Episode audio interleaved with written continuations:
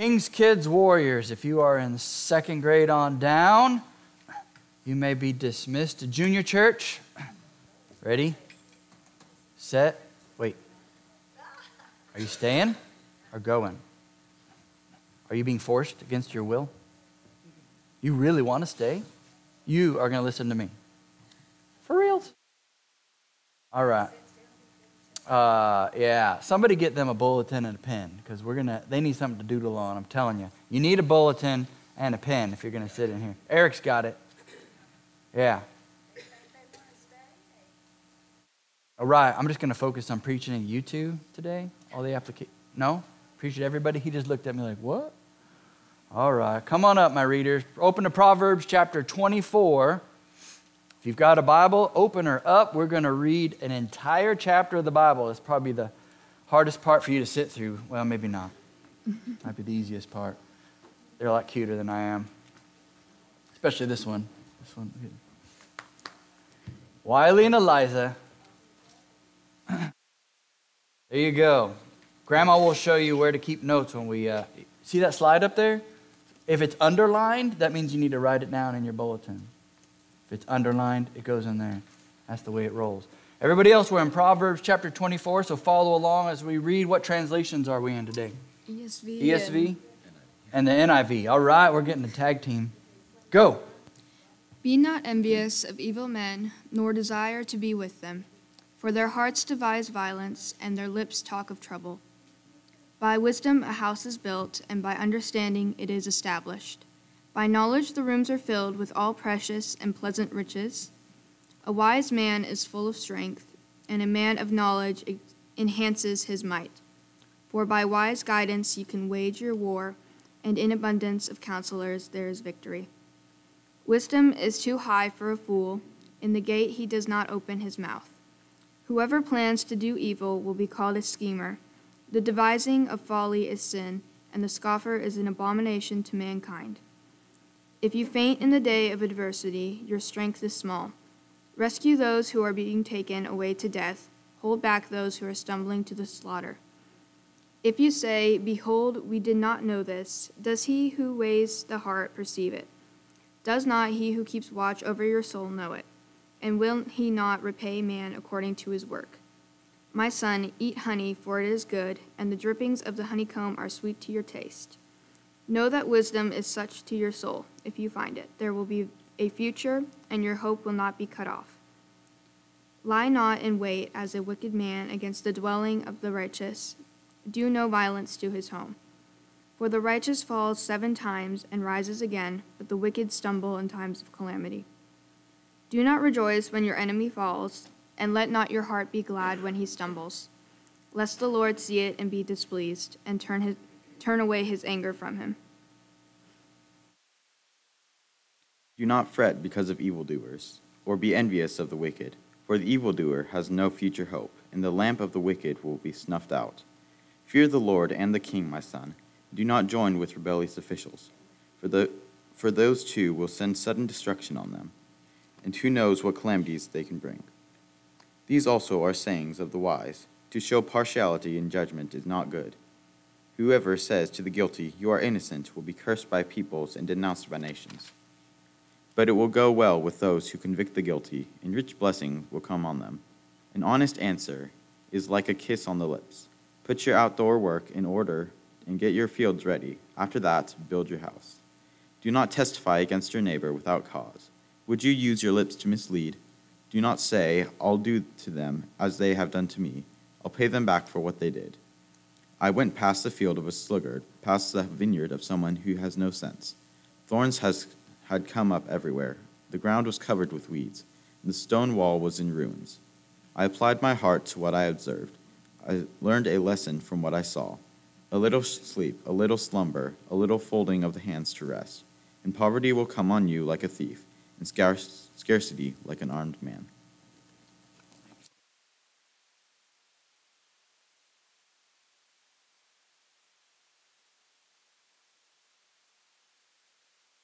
Proverbs twenty-four.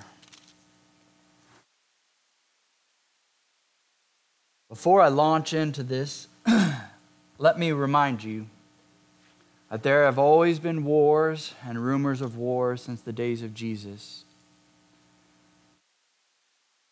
Um, God has a time and a plan for how he's carrying out the plan of the ages and the return of Christ.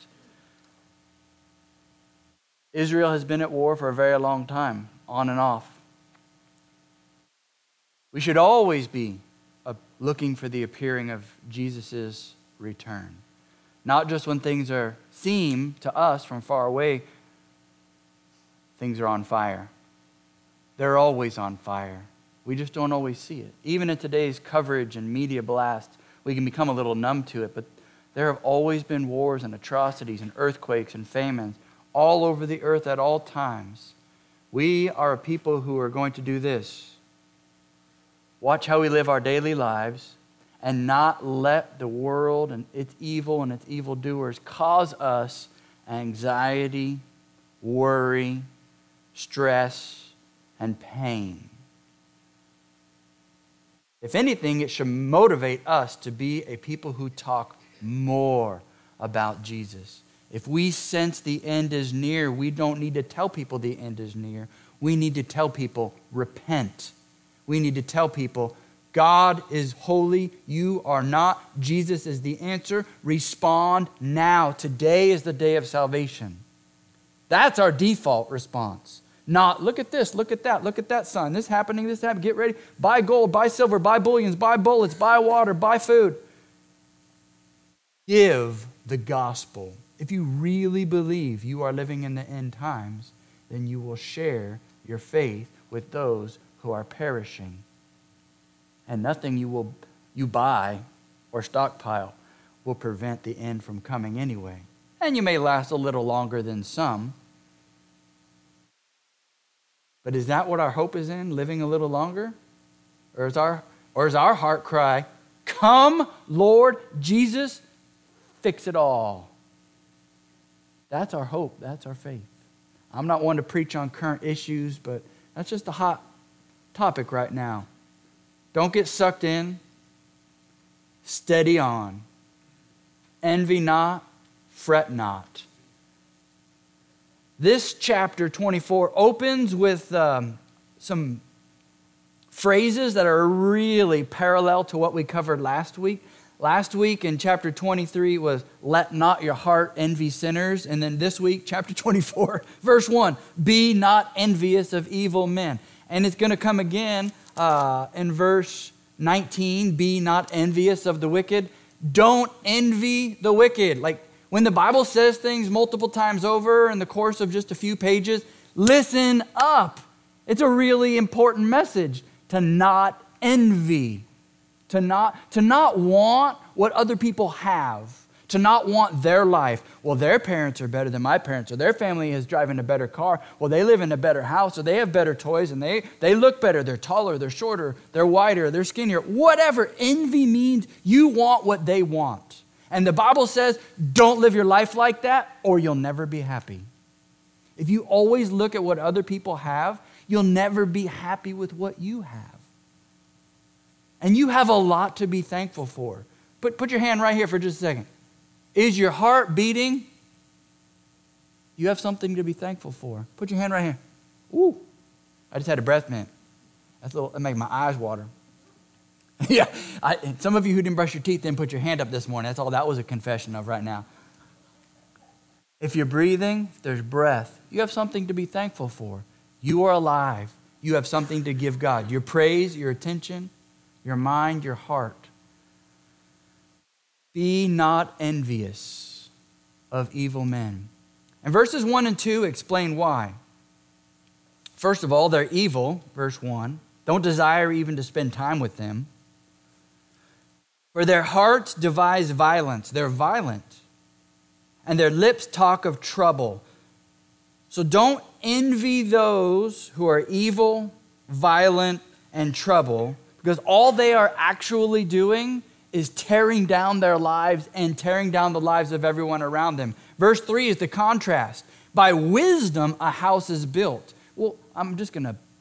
How is a house destroyed? Uh, verses one and two. Evil, violence, and trouble. And so the, the Proverbs are trying to give you some practical guidelines. Don't be this kind of a person. Be this kind of a person. Don't focus on these things. Focus on these other things. And the language here in the first half of chapter twenty-four is very royal. I know we broke away from the king a long time ago, so we don't we don't always catch these references. This this part of Proverbs is written from a king to his sons and his grandsons who are going to be kings. It's very royal. Look, look at verse verse four. By knowledge, the rooms are filled with precious and pleasant riches. Uh, rooms full of gold and silver and jewels. That's very, that's very palace-like and royal-like. That's not normal. Verse uh, verse eleven, verse six. By wise guidance, you can wage war, and an abundance of counselors there is victory. That's royal language. A king going to war for his kingdom, protecting his people. Verse eleven, rescue those who are being taken away to death. That, that's a royal responsibility to protect your people. Not just protect yourself, not just hole up in the castle and hope it all blows over. Maybe throw some gold over the wall or poke it out the window and they'll go away. Like, get out there and fight for your people, protect your people. This is royal, royal wisdom. Verse fourteen, and know that wisdom is such to your soul. If you find it, there will be a future and your hope will be cut off. That, that, that's hope for your family, hope for your kingdom, hope for your name and your legacy and your house, your, pro- your name, everything about you. So don't forget that. There's a lot going on in Proverbs. Some of the context and application is really specific to Solomon and his sons. Some of it we step back and we look at the principles and it applies to how we manage our day-to-day affairs. And some of it we step all the way back and we see this huge backdrop of Proverbs. Fear the Lord. That's, that's the main message. Fear him like this. Fear him like this. Fear him by ruling and reigning over your kingdom like this. Um, by the way, don't forget we're still in the middle of thirty sayings of the wise. Start in chapter twenty-two, goes to the middle of chapter twenty-four. Then twenty-four, we're going to see a break. We read it. Uh, verse twenty-three, these also are sayings of the wise. There's another verbal break uh, in the in the flow of the text. In chapter twenty-five, verse one, there's going to be another break. I mean, there's a lot of organization, a lot of time, a lot of effort has been put into organizing Proverbs in a certain way. And so when, when you read it, when you read any part of the Bible, you need to be on the lookout for these things. We don't just read it like we're reading a, an English assignment for class. I got to read this by tomorrow. Uh, done. That's not how we read the Bible. We read the Bible like, okay, how do we read the Bible? What, what are the three key words of reading the Bible? The fear of the Lord is always the backdrop, but when we read specific things, context, context, context. The tendency is to say, read the Bible and say, how does this apply to me? That is the wrong way to read the Bible. There are parts of the Bible that you can directly apply to your life. Love the Lord your God, love your enemies as yourself. Right on, yeah. But there are a lot more parts of the Bible where you need to understand it's not about you. It's not a if, if we come to the Bible with the me first mentality or the me first perspective, me first application, then we become consumers. All we're looking for is a fix, and we miss God. That's the danger of the me first mentality. So how should we read the Bible? What, what should be the first question I ask when I read something from the Bible? It should be this. What did the people think who read this the first time? That would be the original audience or the original context. What did the first person to read these words, probably Solomon's son, take from this passage? He said, wow, being the king is a big deal. I need some help. I need counselors. I need advice. I need to fear the Lord. Who is, who is the Lord? Let me go to the temple. Let me go to the priest. Let me read the law. I mean, that would be the original hearer, right? He would read that and be like, whoa, it should it'd be sober. You're talking about war and riches. I want to talk more about that riches part, Dad. Tell me about those riches. It's all mixed in there. It's part of being the king. It's part of the royal life, right? So it's going to war and putting your life on the line. Like, can I just have the one without the other? No. Original context. And then we might say something like, what does this mean in that period of history? Or what does this mean in that culture about praying with your head uncovered or covered? Uh, what, what does that have to say? And then last of all, we might say something like, okay, how do I take those principles from the original hearers and the original cultures and the original context? Then how do I take those principles and apply them to my life? Do they even apply? Because they might not. Is there a direct application? Probably not. But there's always a roundabout application. And when we go to the New Testament, Jesus helps us out and he simplifies a lot of it. Read your Old Testament and let Scripture of the New Testament interpret Scripture. We don't have to make anything up. In fact, we can just read the New Testament and get a really good vibe on what the Old Testament says because it quotes the Old Testament over and over and over again. The law, the Old Testament, is a schoolmaster to lead us to Jesus. Beware, as we're reading Proverbs, beware of the me first mentality. It is selfish, self-centered, picky, and deadly. It is not a good thing. So, last week, write this down. Chapter twenty-three, verse seventeen, envy not sinners. And the second point of that sermon was fear the Lord. Write that down. That goes in your bulletin.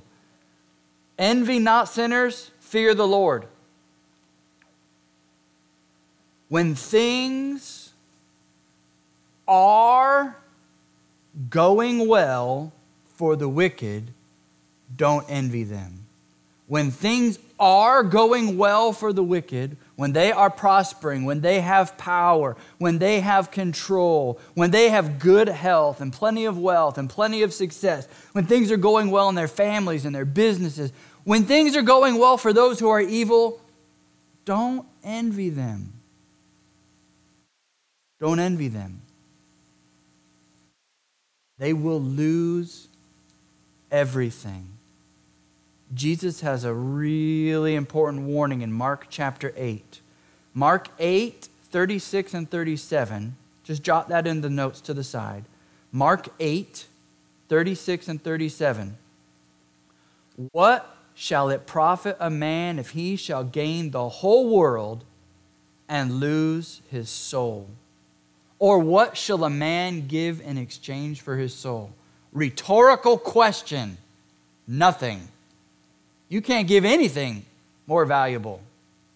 You are the treasure. God wants you, your attention. So followers of Yahweh, you who say you fear the Lord, you have a better and more sure hope than any of the unbelieving, wicked, sinful people. And we leave it up to God to do that final judgment and say who is who. We are not to be a people who are judgmental. Well, you're going to hell and you're not. You're going to hell. That is not our place to talk about and point fingers. You're going to hell. But we can't present, hey, listen, listen to these characteristics of somebody who the Bible says is going to hell. And there are, there are lists of lifestyles and habits and hang-ups and idolatry. We let the Bible speak. We let God do the final judgment. We are a people who do not envy sinners. We fear the Lord. Now I'm turning to twenty-four nineteen. twenty-four nineteen says, fret not yourself because of evildoers, and be not envious of the wicked. For the evil man has no future, and the lamp of the wicked will be put out. So we have a new element added to this idea of envy not. It says envy not again, do not envy the wicked, but, but I want I want to spend a minute on that word fret. To fret is to wring your hands, to be stressed, to be a little, whew, get a little sweaty. You fret, you're anxious, you're worrisome. It, it, you're, you can't rest, you can't focus because there's something bigger that is occupying your attention and your mind and your heart and your cares. You fret when you care a lot. Fretting can be good if it leads you to be protective of your children, if it leads you to lock the doors, if it leads you to drive carefully and put on your seatbelt. You know, a certain level of fret, a certain level of care, it becomes concern and not anxiety. Anxiety is when you're, you're fretting, you're caring, you're concerned, it gets out of control, and it just is eating your breakfast, lunch, and dinner. It, it's just, you You feel immobilized and you cannot function. Fret not, envy not. Why? Fret not over evil doers. So write, write this down. When things are not going well for you, do not fret over evil doers. Sometimes our attention is on those who are whose lives are going better than ours. Don't envy them. And here's the other side of it. When our lives are not going well, don't fret. Don't be anxious. Don't have anxiety. And don't put your focus on other people. It is a trap. The wicked have no future. They will be forgotten. There's no future and no hope. Evil is not forever. Maybe you need to hear that again. Evil is not forever. Therefore, it should not forever make us anxious or worried or fret. And I've seen an interesting tendency in some people. Some people hide or mask their anxiety with hate. Well, I'm not going to envy or be anxious about the wicked. I'm just going to hate their guts. I'm just going to be mean about it. I'm going to say mean things about them. I'm going to talk bad about them, tear them down, bring them down. I'm just, it's, it's this idea of like, I don't get mad, I get even. Right? Or I'll forgive, but I will never forget. Like, okay, stop trying to make your anxiety sound appropriate. That's just putting a Band-Aid over a gaping wound. It's not working. Or, or false celebrations. Man, I see this in football a lot. Somebody's losing thirty to zero on that team that's been skunked. They, they finally score a touchdown. And man, they are jumping up and down. And like you're like, scoreboard. thirty to seven. Okay, yeah. I'm like, good job, guys. Like, right? You know, the coach is like, shut up, sit down, do the next play. And they're like, yeah, we scored it. Oh, my stats are up. We're losing the game. Now, that, it, sometimes we can over-celebrate something or celebrate that our enemy or the wicked or the evil, when they stumble, we celebrate. That's not right. We shouldn't do that either. Leave the justice to God. Write this down. Leave the justice to God and love evildoers. This is a prescription from Jesus himself. In Matthew five forty-four, the words of Jesus, "But I say unto you, love your enemies, bless them that curse you, do good to them that hate you, and pray for them which despitefully use you and persecute you." Those are not the words you want to have associated with your friends or with your neighbors. Enemies curse you, hate you, despitefully use you, persecute you. Like, those are the people we avoid, right? Those are the situations we don't want to be a part of. Those are the workplaces we step out of. We, we call that toxic. Toxic relationships and toxic environments. And you know what Jesus says to do in the most toxic environments? Don't lose your cool. Don't envy them. Don't be like them. And then don't fret about it. Don't worry about it. Don't be anxious about it. Jesus' prescription is love them.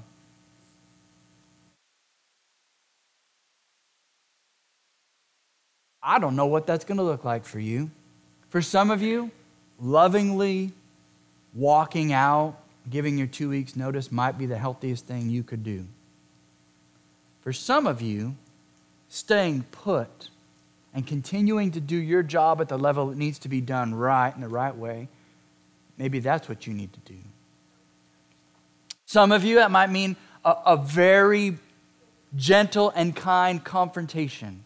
I need to talk to you about something with a smile and with grace. Oh, here are some cookies, maybe some gifts to to to, to pacify the rage. That, that's biblical, by the way. You know, a gift can, can calm some wrath. Sometimes we just need to shut our mouths and not say anything. That's a hard one too. When do I know to do the right thing? You pray about it.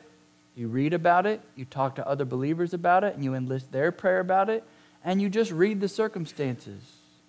And you wait, and you wait, and you're patient, and you're kind. Leave the justice to God and love evildoers.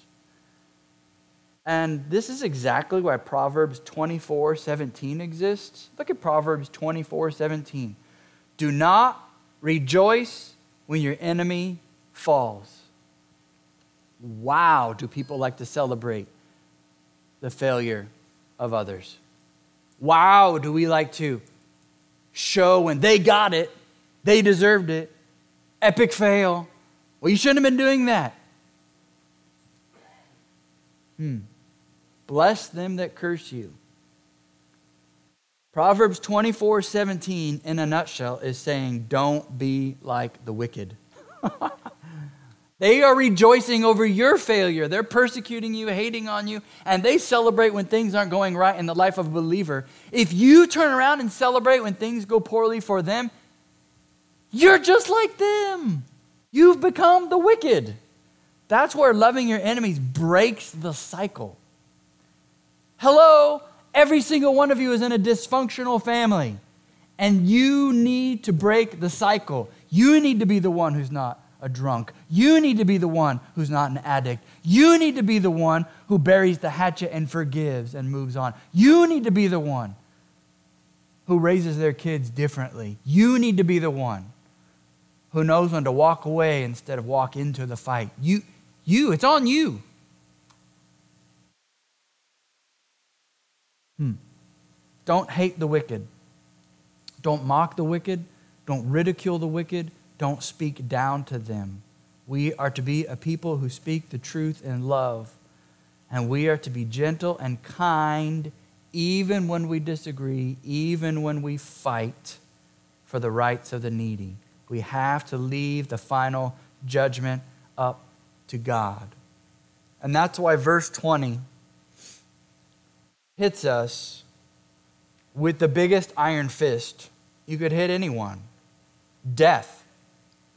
Why is it such a big deal to not fret over evildoers, to live a life of anxiety and be worried that they're getting away with everything? Why is it so tempting to envy the wicked, their success, their, their, their riches, their families, their notoriety, their fame? Why is it such a temptation? Well, it's because we forget verse twenty. The evil person has no eternal future. The lamp of the wicked will be put out.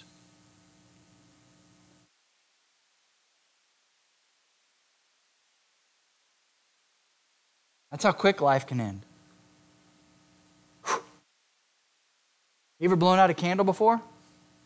Have you ever blown out a candle before? Does it take a lot of work? She's ready. Yeah.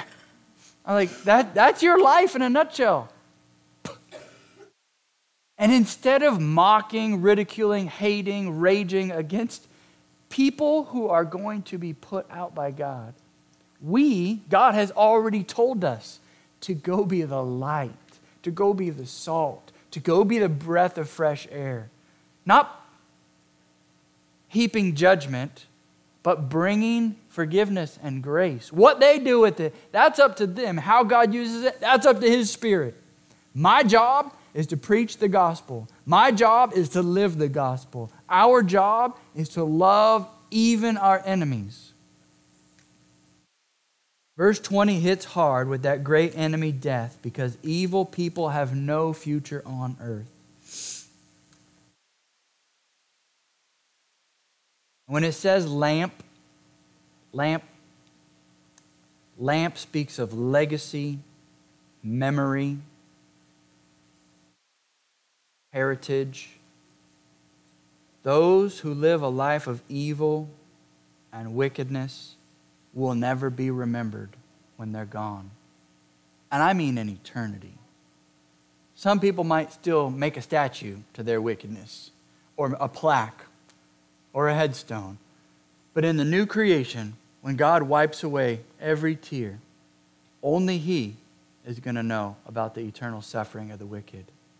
I think part of our glorified state is being content, confident in God and His plan, and not worrying about anything ever again. That's going to that's going to take a supernatural work. But that's how God is going to show us a kindness. In the meantime, weep for them and pour your life out for them. Oh, one more thing about that lamp. You know, that lo- that that royal language where Solomon is writing to his son. His family has a promise from God that if they will walk in the footsteps of Abraham, Isaac, Jacob, if they if his family line will walk in the footsteps of David as passed on to Solomon, God has given them a literal promise that their lamp will never go out. That that's real. So like first person reading this, Solomon's son, he'd be reading like, oh, the lamp of the wicked. Well, I don't want to be the wicked. I don't want the family line to end with me. Can you imagine the pressure of, of one of the sons who's going to become the king after dad? Be like, what? The family line is on me? Are you joking? Like, the weight of the covenant is on me now. Like, I got to do this? Like, uh, yeah, have fun with that, kid. Right? No, no, no, no. Uh, he phrases it in such a way, God does, uh, that God gives them a hope. God said the scepter or the rule or the kingship in the, in the tribe of Judah would never pass away. There is going to be an eternal king from the line of David coming to rule. Even if some of those kings along the way messed it up, God said, I got your back, David. I got your back, Solomon.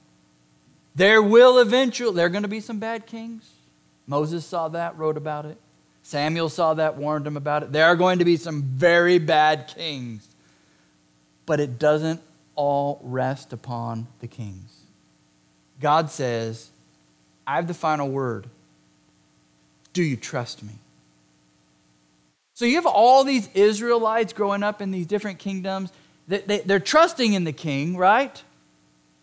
But they also need to fear God. And God says, you fear me, we're square. That's good. I'll handle the details. And I say all of that because Proverbs has this greater vision that all of us live as a people who are focused on the greater treasure, the Messiah. For them, that was looking forward. He is coming someday. He will come in the future. Now for us, we're on the other side of the cross. We look back to the promises of God. They were looking forward to the promises of God by faith. We are looking back at the accomplishments of God by faith. Did you get that? They're living by faith. We're living by faith, and it all comes to a culmination in Jesus Christ. You want to know why He's so fantastic? He is the fullness of God. He is the wisdom and knowledge of God. I can get a lot of these things wrong, but if I get that right, I'm good. Wow, what a breath of fresh air. I don't have to live by all these laws. I don't need all, I don't need to keep track of all these regulations. Nope. You need to learn to love the Lord your God with all your heart, your soul, your mind, your strength, and pursue union with Jesus Christ. And then he's going to give you a heart that's going to want to do the right thing. Old Testament and New Testament saints are both saved by grace through faith, and we call that the proper fear of the Lord. The proper fear of the Lord. We're all saved by grace through faith. And we end by looking at verse twenty-one. In case you forgot, it was from a father to his son. It's even right there in verse twenty-one. My son, fear the Lord and the king. I've read that before, but it, it only struck me for the first time this week. Be like, wait a minute. Isn't the son he's writing to going to be the king? Yes, which means this is a dad telling his son, fear me. Fear the Lord, and you better fear me too. You need to have a proper, healthy respect for your daddy. But one more thing. Solomon doesn't have one son. Solomon probably has hundreds of sons. And only one of them is going to be the king. So this letter, these proverbs, this wisdom isn't just for the son, the chosen one. What did what do you think his siblings called him, Rehoboam, when they knew he was going to be the king? You had to have some pretty cutting nicknames for him, right? Not fun. Not fun to be the one till you're the one, but then he messes it all up. What a train wreck that guy was. So I can't even imagine growing up with that guy. Whoa, that did not turn out well. But Solomon has many sons, so he's writing, this is also to all of his sons. Fear the Lord, and trust me, kids. Respect, revere, and honor even your brother as the next king.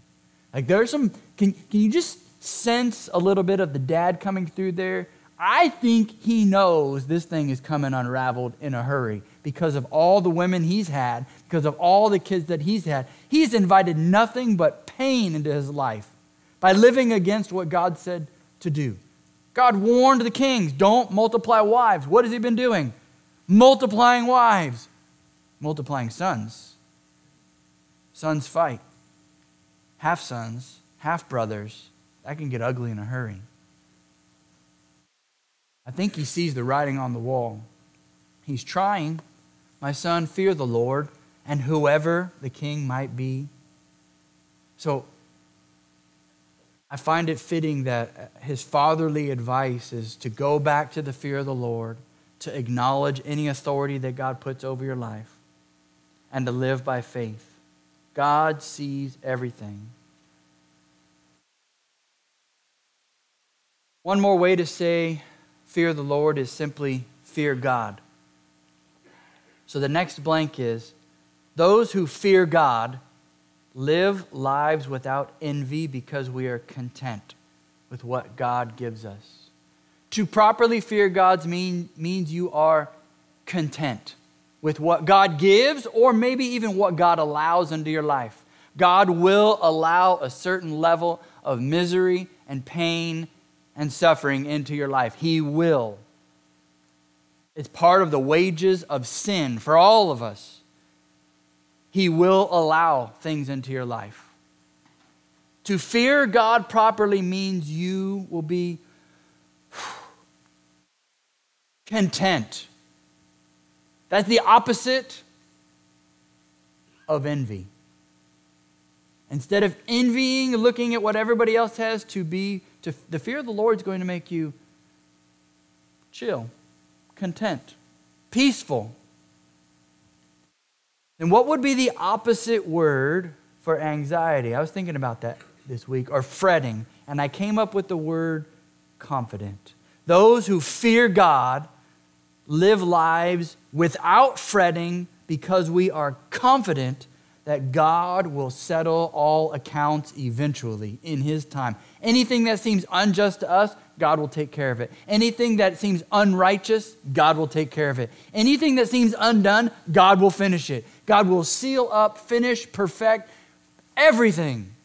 Because I know it is in God's hands, I can be confident to live by faith right now. Not wringing my hands, not anxious, not fretting. Right? Do you love group assignments? mm. Yeah.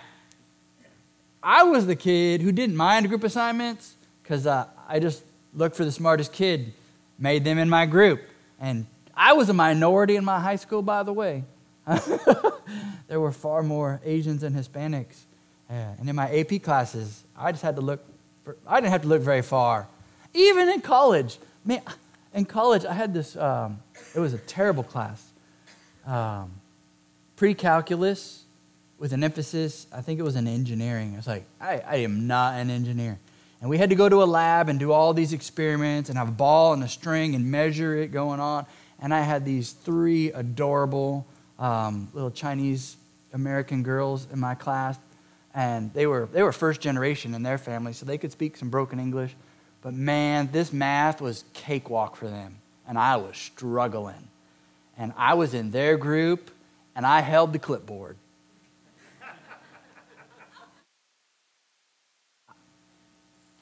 It's, yeah, we passed. They passed. I held their hand, right? But I remember watching the experiments. Uh, we were doing, it was complicated math. It was teaching us about friction and dynamics, and it was, woo. God, very shortly after that, called me into ministry. The handwriting was on the wall. Uh, but I was never worried. They they were working formulas and calculations, and they were they had rulers out. I mean, they were bringing their own rulers. They were like, on it. They they were they were they were so able. They showed such knowledge and strength and an ability that I didn't have to worry about anything. I worried about a lot of things in that class, but I didn't have to worry about that. When you have somebody on your side that can get it done, there's no anxiety. There's no fretting. In fact, I've talked about it lightly because it was fun. Really fun. I more from watching them. They showed me how to do that better than a teacher could ever have. Better than the definitely better than the book did. I had no idea. They'd be like, do this and this. I'm like, what? They're like setting up the rig. Okay, go over here. Like, oh, and I'm like, whoa.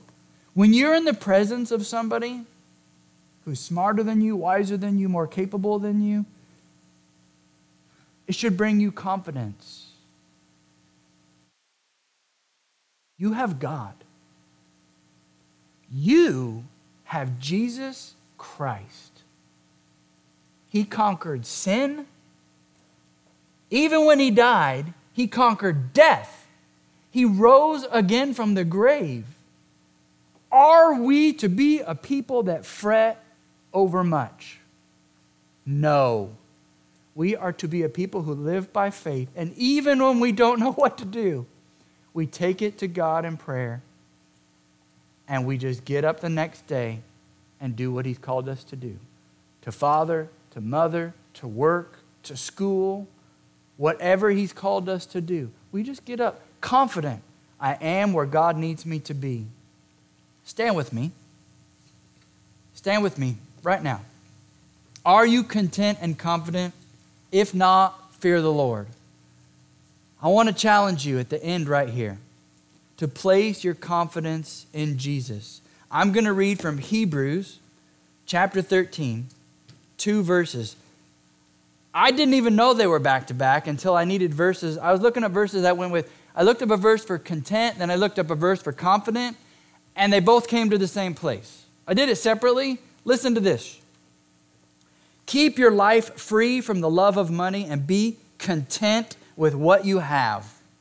For God has said, I will never leave you or forsake you. Woohoo!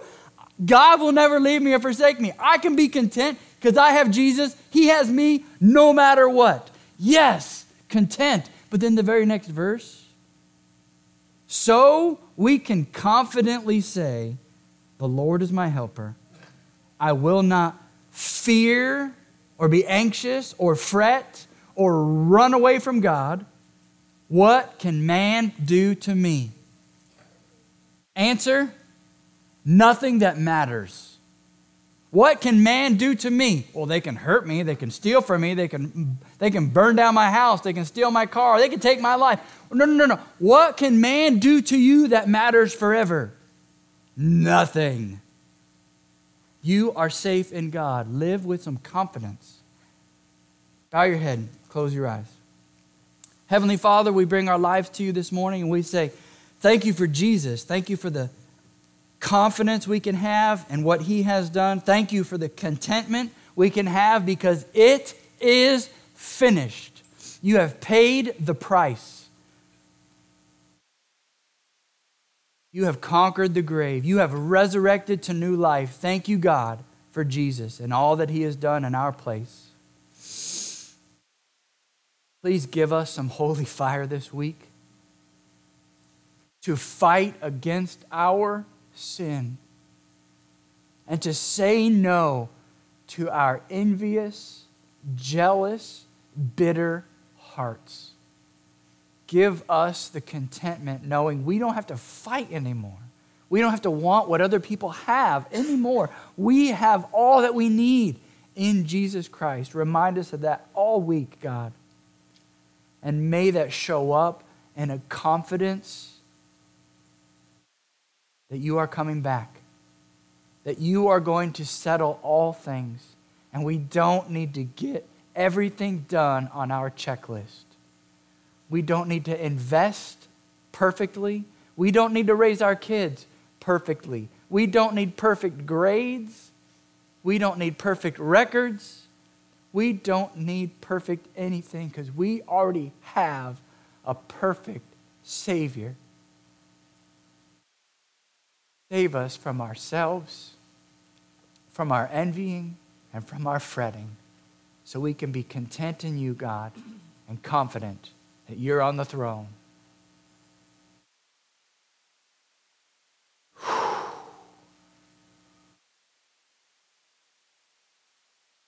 Help us to live that out this week in Jesus' name. Amen.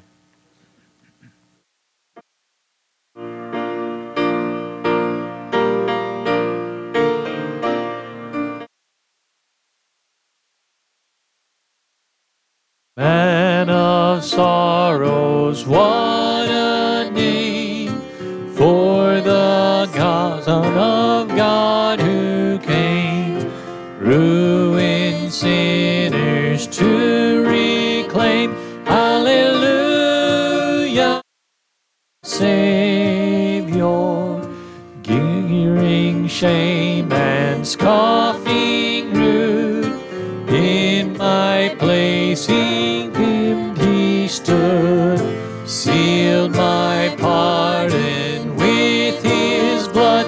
Hallelujah, Savior, guilty, vile, and helpless we, spotless Lamb of God was he, full atonement.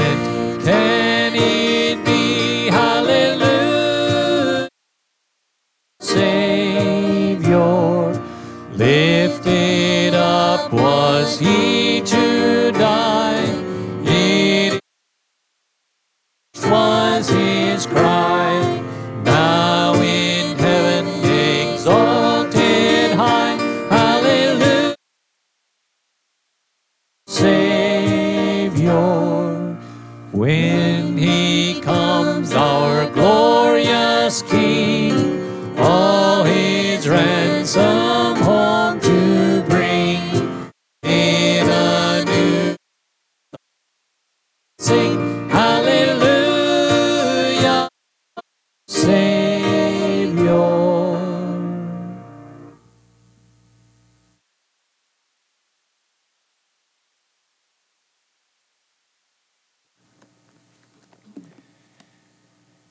Benediction for today is from Psalm chapter one.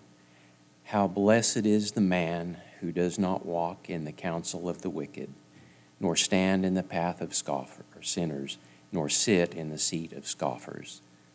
But his delight is in the law of the Lord, and in his law he meditates day and night. You are dismissed.